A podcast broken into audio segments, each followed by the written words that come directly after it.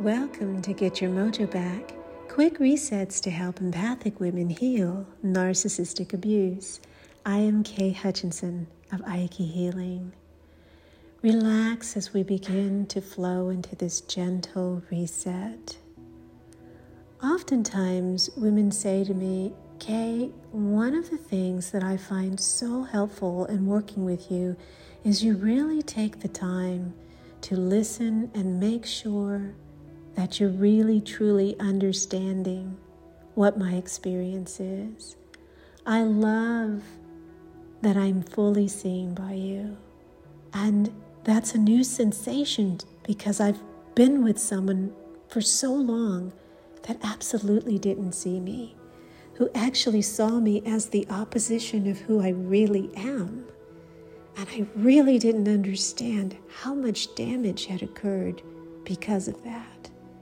So just the fact that you see me and you let me know what it is that you see is making such a big difference in my life.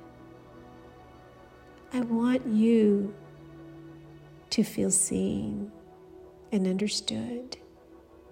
And the process can begin with yourself, seeing your magic, even though that magic may have been shattered.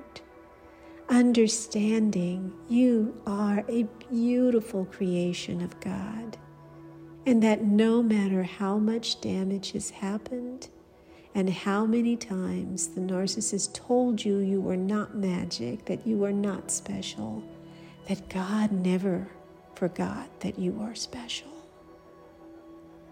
So take a moment, if you can, to go and stand in front of a mirror and understand that it may not be easy to look at yourself through the eyes of God, who is loving and accepting every part of you in this moment.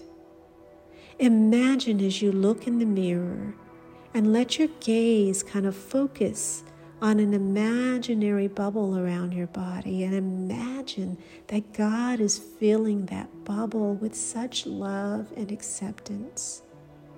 Focused with a soft gaze on that bubble, and see yourself through God's eyes as His daughter, as a beautiful vessel that, while damaged in this moment, is capable of flowing the greatest illumination of God's love. For you are love. And no matter how many times you've been told the opposite, the truth of God holding you in this moment is resounding through every single cell. The truth of God loving you unconditionally is flowing through every aspect of your body, your feelings, and your soul. And it's okay if you don't feel it in this moment.